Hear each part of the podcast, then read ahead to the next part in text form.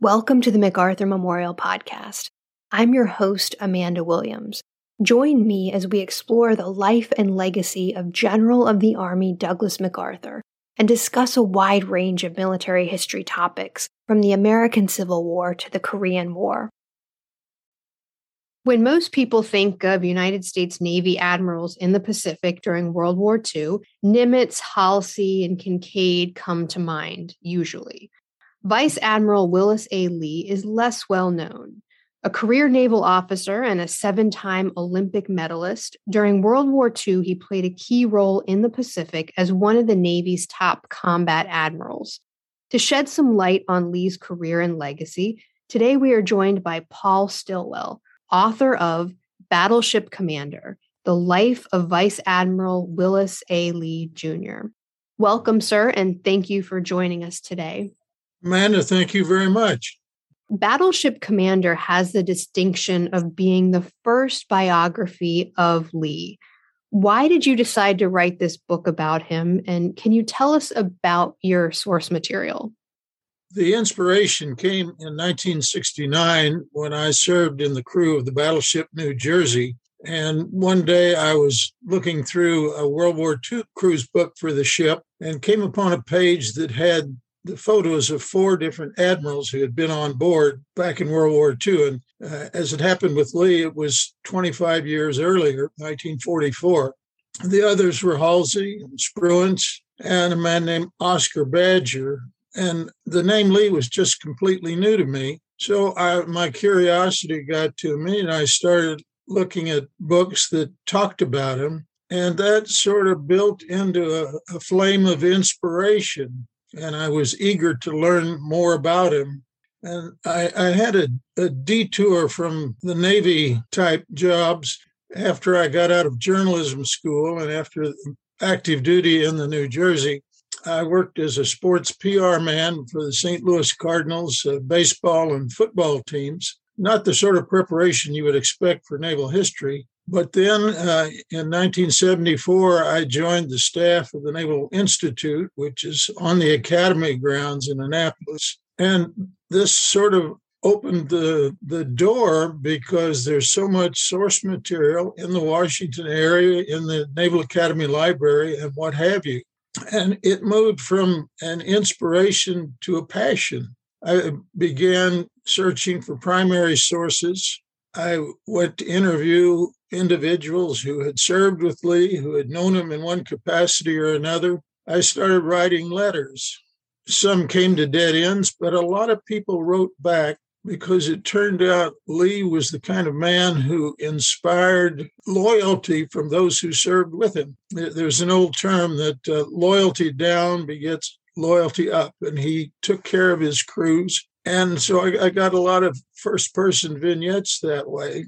And as I was casting out my net, I heard of a man named Evan Smith who had lived in Cincinnati, a newspaper man, and he had grown up in the same county that Willis Lee did, Owen County in Kentucky. And uh, the trail kind of went cold, but this was pre Google, of course. I got hold of a Cincinnati telephone book and found a listing and wrote a letter and it was answered by his daughter. Evan Smith had died years earlier without writing that much of the text. And the answer I got was from the daughter. She said, My mother now lives in Versailles, Kentucky. The, the French pronounce it Versailles, the Kentuckians call it Versailles. So I went to see her, and a wonderful, generous, gracious lady. She said, I have been wondering for years what to do with Evan's material about Admiral Lee, and I had my answer when I got your letter. So I went out to see her, and she turned over all the research material, no strings attached, so that her husband's work could eventually come to some fulfillment. And the beauty of it was that in the early 60s, Evan Smith had written to a lot of Lee's contemporaries, classmates at the Naval Academy, and they wrote back wonderful first person memories of being with Lee. Admiral Chester Nimitz, um, top commander in the Pacific in World War II, had written a handwritten letter about his association with Lee. So it was primary source material.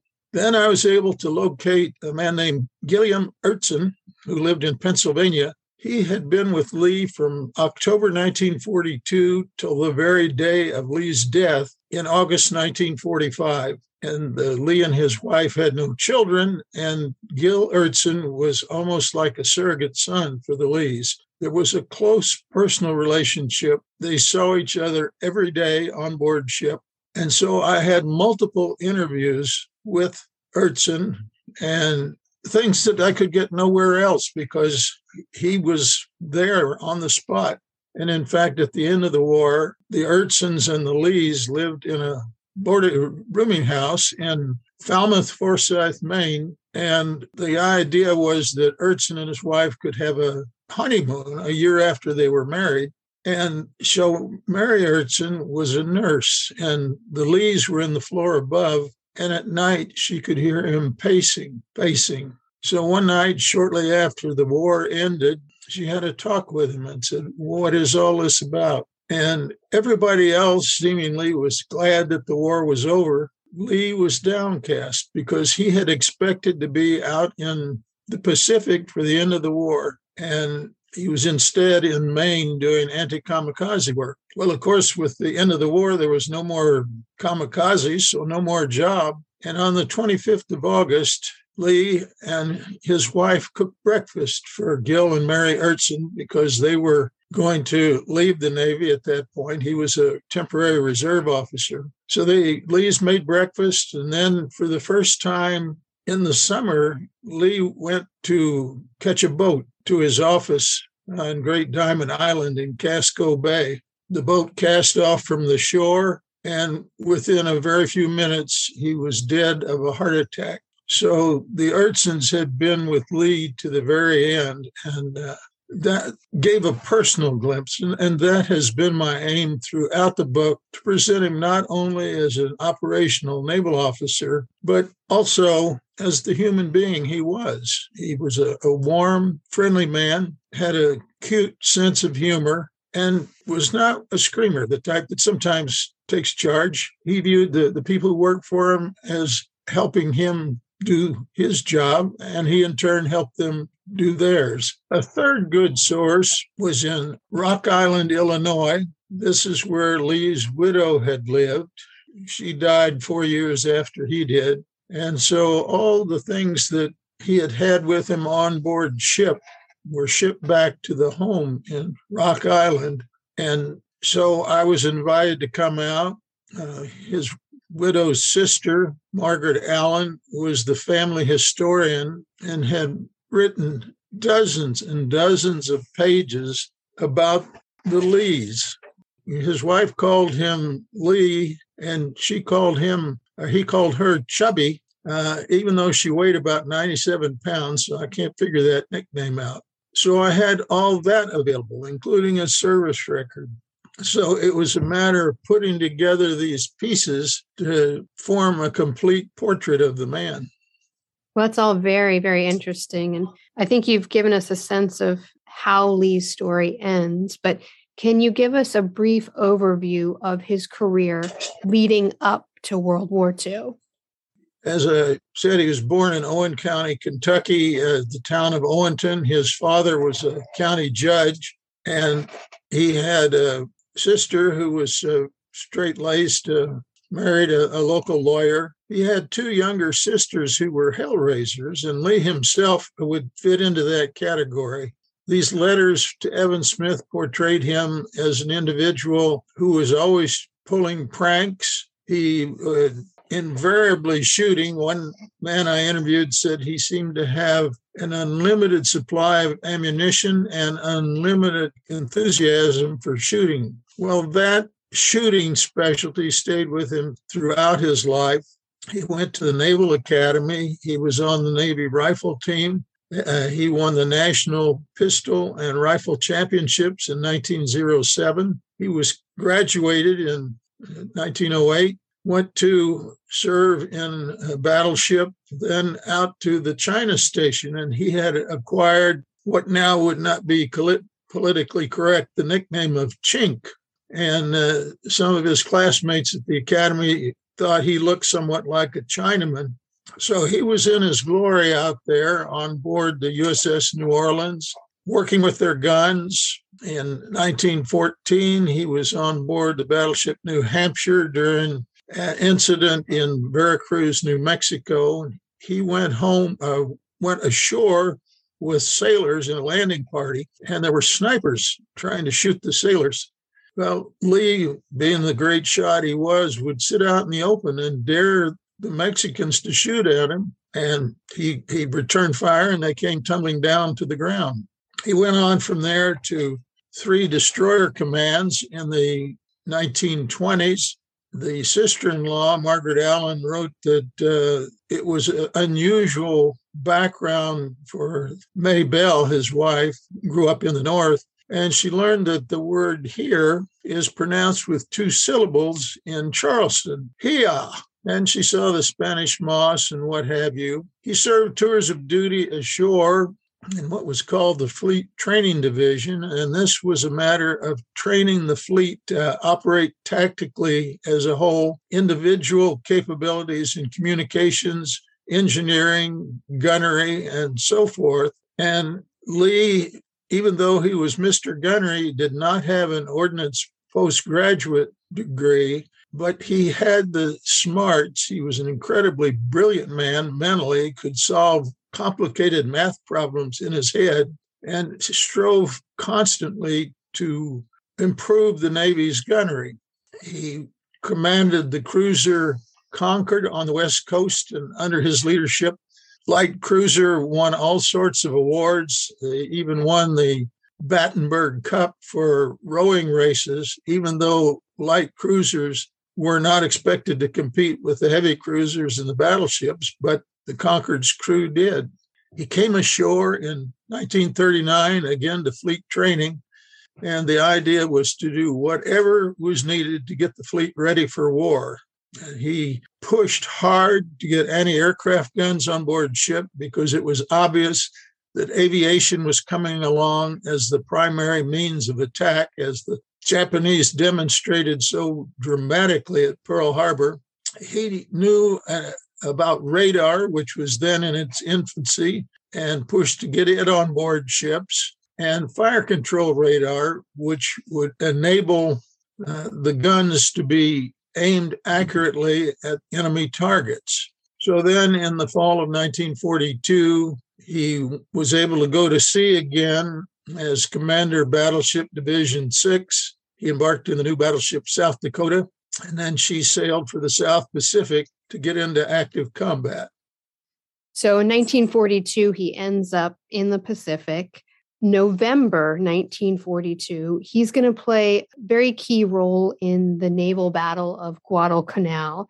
And you argue in the book that this is a major reason why he should be remembered today. Can you lay this out for us? Well, this was probably the pinnacle achievement of his entire career, and it called on his knowledge of gunnery and radar and fire control. The scenario was that the island of Guadalcanal had been seized by the Marines in August 42, had an airstrip, and whichever country, Japan or the United States, controlled that airstrip, commanded the area around it. But the Japanese were trying furiously to recapture the island. They were sending in uh, troops and supplies, guns, and there were nightly deployments by the Japanese heavy ships, battleships, and cruisers that would come in and bombard the island of Guadalcanal at night. It was called the Tokyo Express it had to be at night because if the Japanese were close to the island in the daytime, American airplanes could presumably sink them. And that on occasion did happen. Well, on the night of 12th and 13th of November, uh, one of the Tokyo Express visits came down, and a flock of American cruisers and destroyers, 13 in all, turned out it was, the battle was fought on Friday, the 13th of November. And the Japanese were unable to bombard the island, but the Americans took heavy casualties. destroyers were sunk. The cruiser Juneau was sunk the following day. So then came another bombardment the following night. And the night after that, Lee uh, was sent north to stave off yet another Tokyo Express. He had six ships, four destroyers, and they were not a group that had operated together. They had no unit commander, but they happened to be the four that had the most fuel on board. Lee by then was in the flagship USS Washington, and his former flagship USS South Dakota was steaming behind. This was narrow waters between Guadalcanal and Savo Island, and uh, it was not a good environment for battleships, which were designed to have gun duels out in the open ocean. But Admiral Halsey had no choice. He had to send them in to preserve the island. So the task force made a counterclockwise circumnavigation of Savo Island. And then about midnight, all hell broke loose with the firing of the big guns. And uh, the I mentioned, interviewed a man who had been on the bridge of the Washington that night, and he said it was like a red snowball fight. You could see the ends of the projectiles glowing cherry red, go into the cloud, then come down and hit the Japanese ships. Washington herself sank the cruiser Ayanami and, more importantly, inflicted fatal wounds on the battleship Kirishima. The task force uh, before had damaged another battleship, Hiei, and the aviators sent her to the bottom the following day. So here we are, eight months after the beginning of the war, and the Japanese have lost the first two battleships.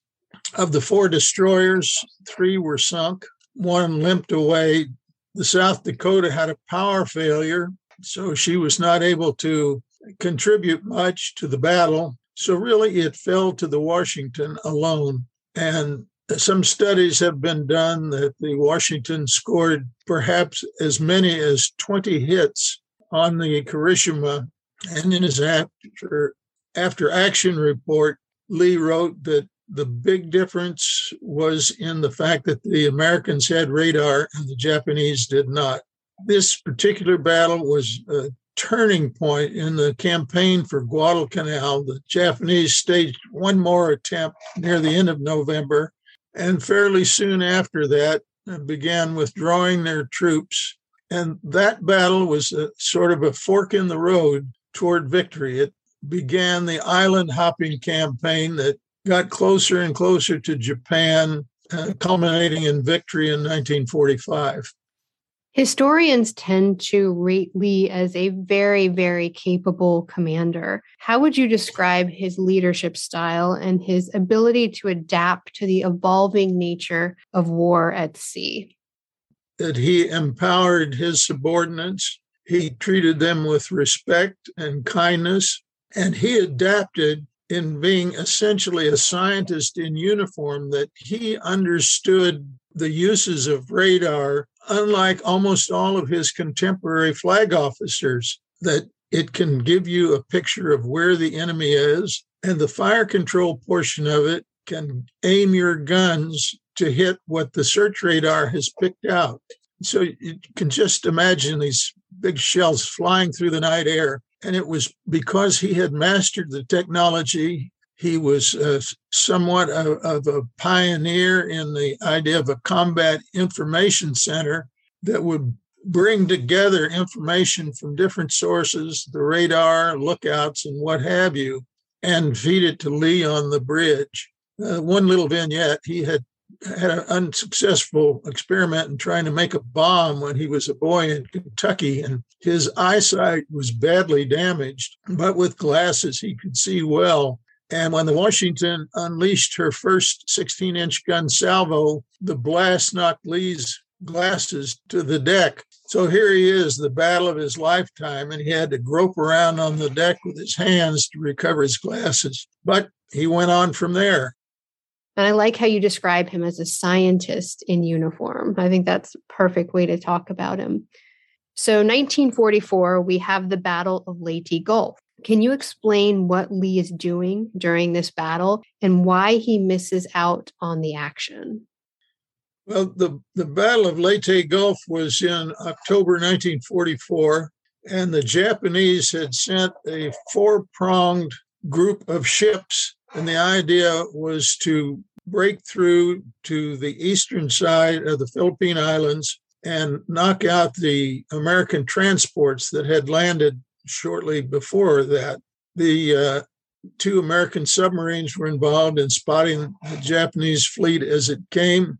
It was one darter torpedoed and sank the Japanese flagship Atago, and Admiral Kurita then switched to the mighty battleship Yamato, which had 18 inch guns. On the 24th of October, as there was a central force coming through the Sibuyan Sea, and uh, that was at Kurita's leadership. The American carrier planes just really wreaked havoc on the Japanese ships, sank the super battleship Musashi. So for a while, the Japanese task force turned west again, away from Surigao or San Bernardino Strait.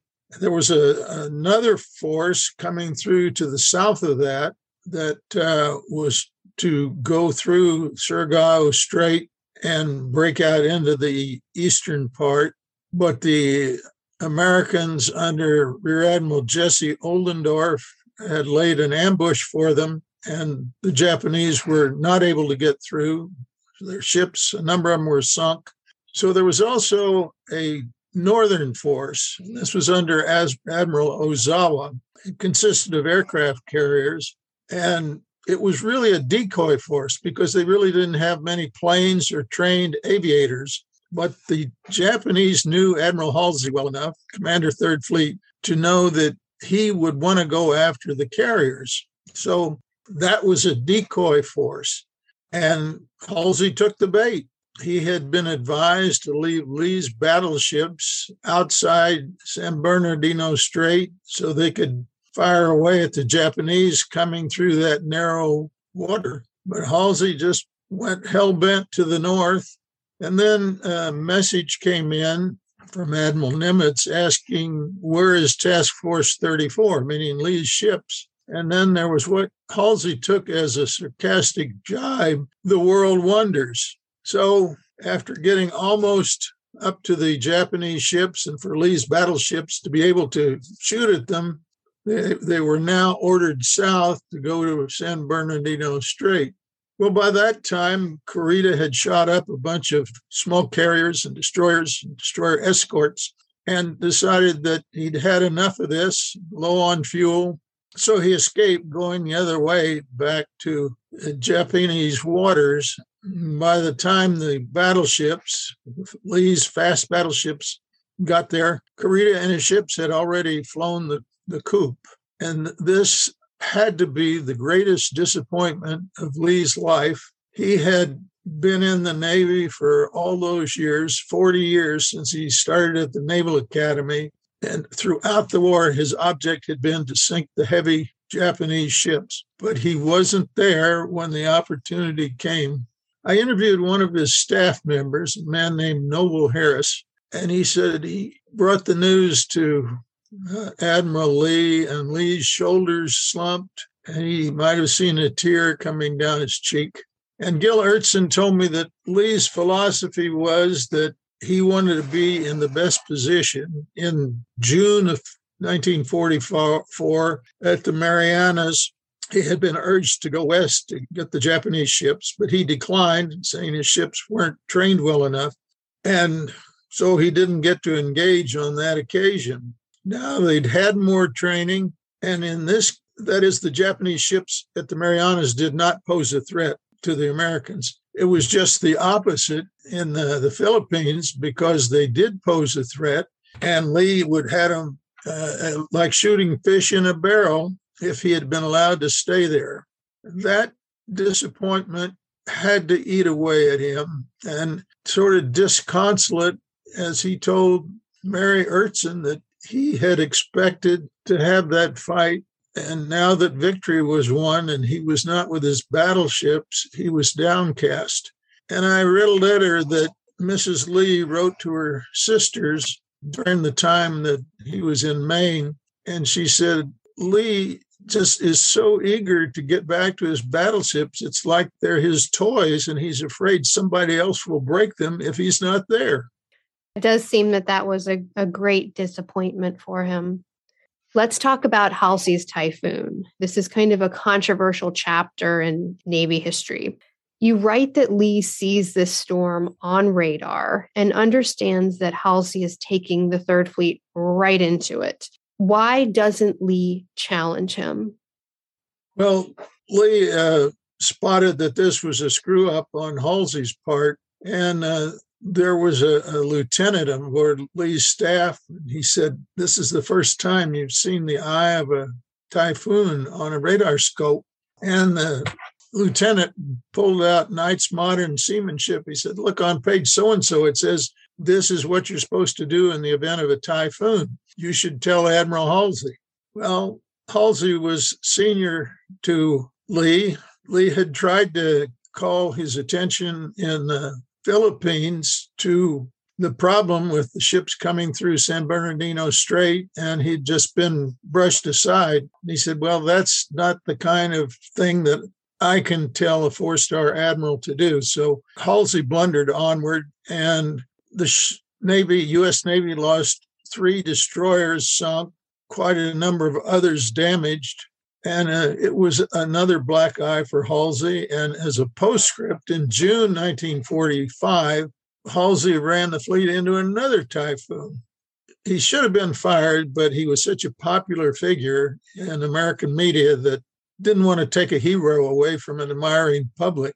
The typhoon in December 1944 was really uh, the source of inspiration for the highlight of Herman Wouk's great novel, The Caine Mutiny. And I have a, enjoyable connection with that film, movie, book.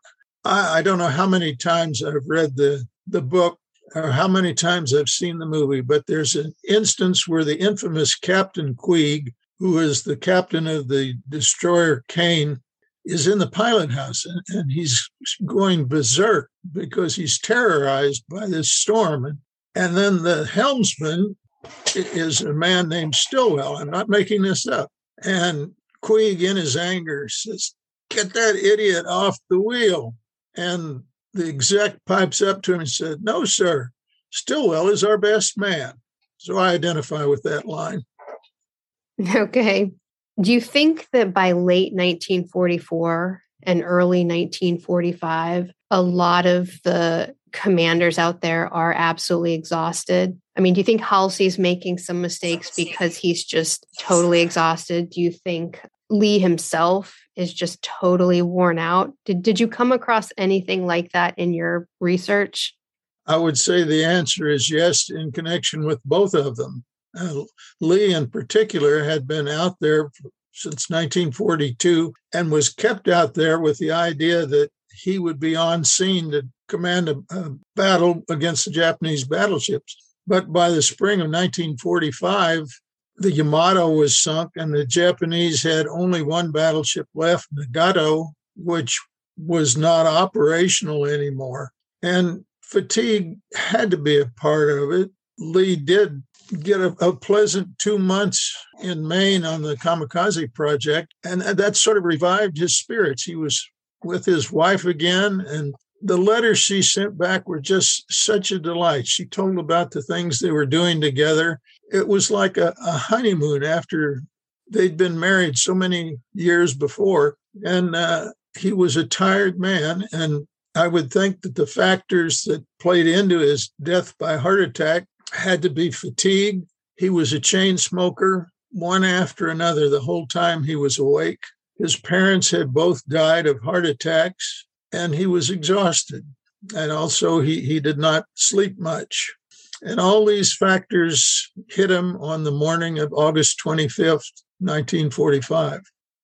1945, the Imperial Japanese Navy is pretty much neutralized as a surface force. And then Lee, as you've kind of already mentioned, is sent back to the United States. He's sent to work on kamikaze countermeasures and for a long time, the United States Navy had been a battleship centric battle fleet. During World War II, though, the carrier task mm-hmm. forces kind of relegate the battleship to a more secondary role. Do we know what Lee thought about this change? I mean, we know that towards the end of his life, he's pretty discouraged, but is some of that due to this change in the Navy and the changing role of a battleship?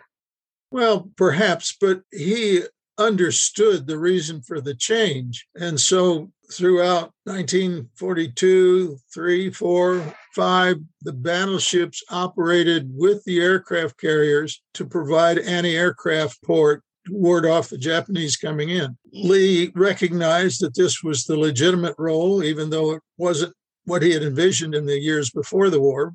But because he had been so foresighted in planning for anti aircraft guns, then he knew that this was the thing to do. He was saddened that he didn't get to stay there till the end.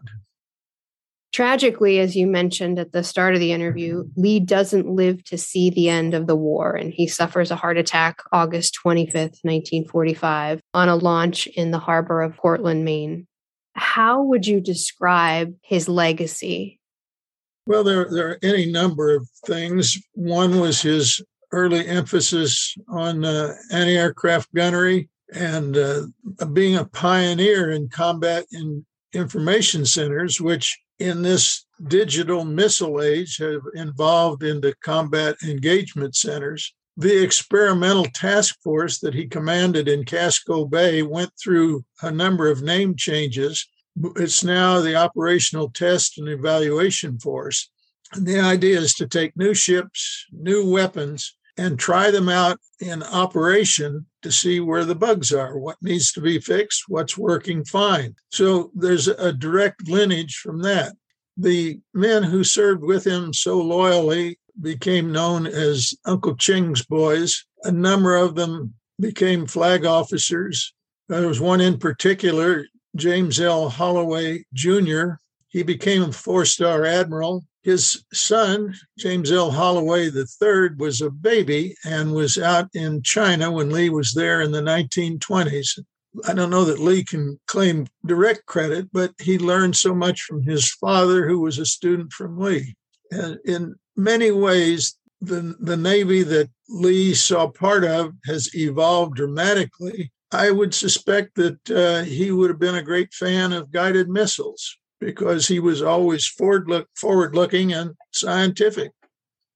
I started the research in uh, 1975 to learn about Lee. The book was published in 2021, 46 years later. And any number of people asked me the obvious question What took you so long?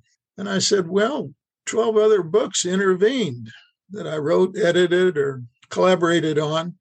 And my son Jim overheard my answer, and in a mocking tone, he said, Yeah, I just hate it when that happens.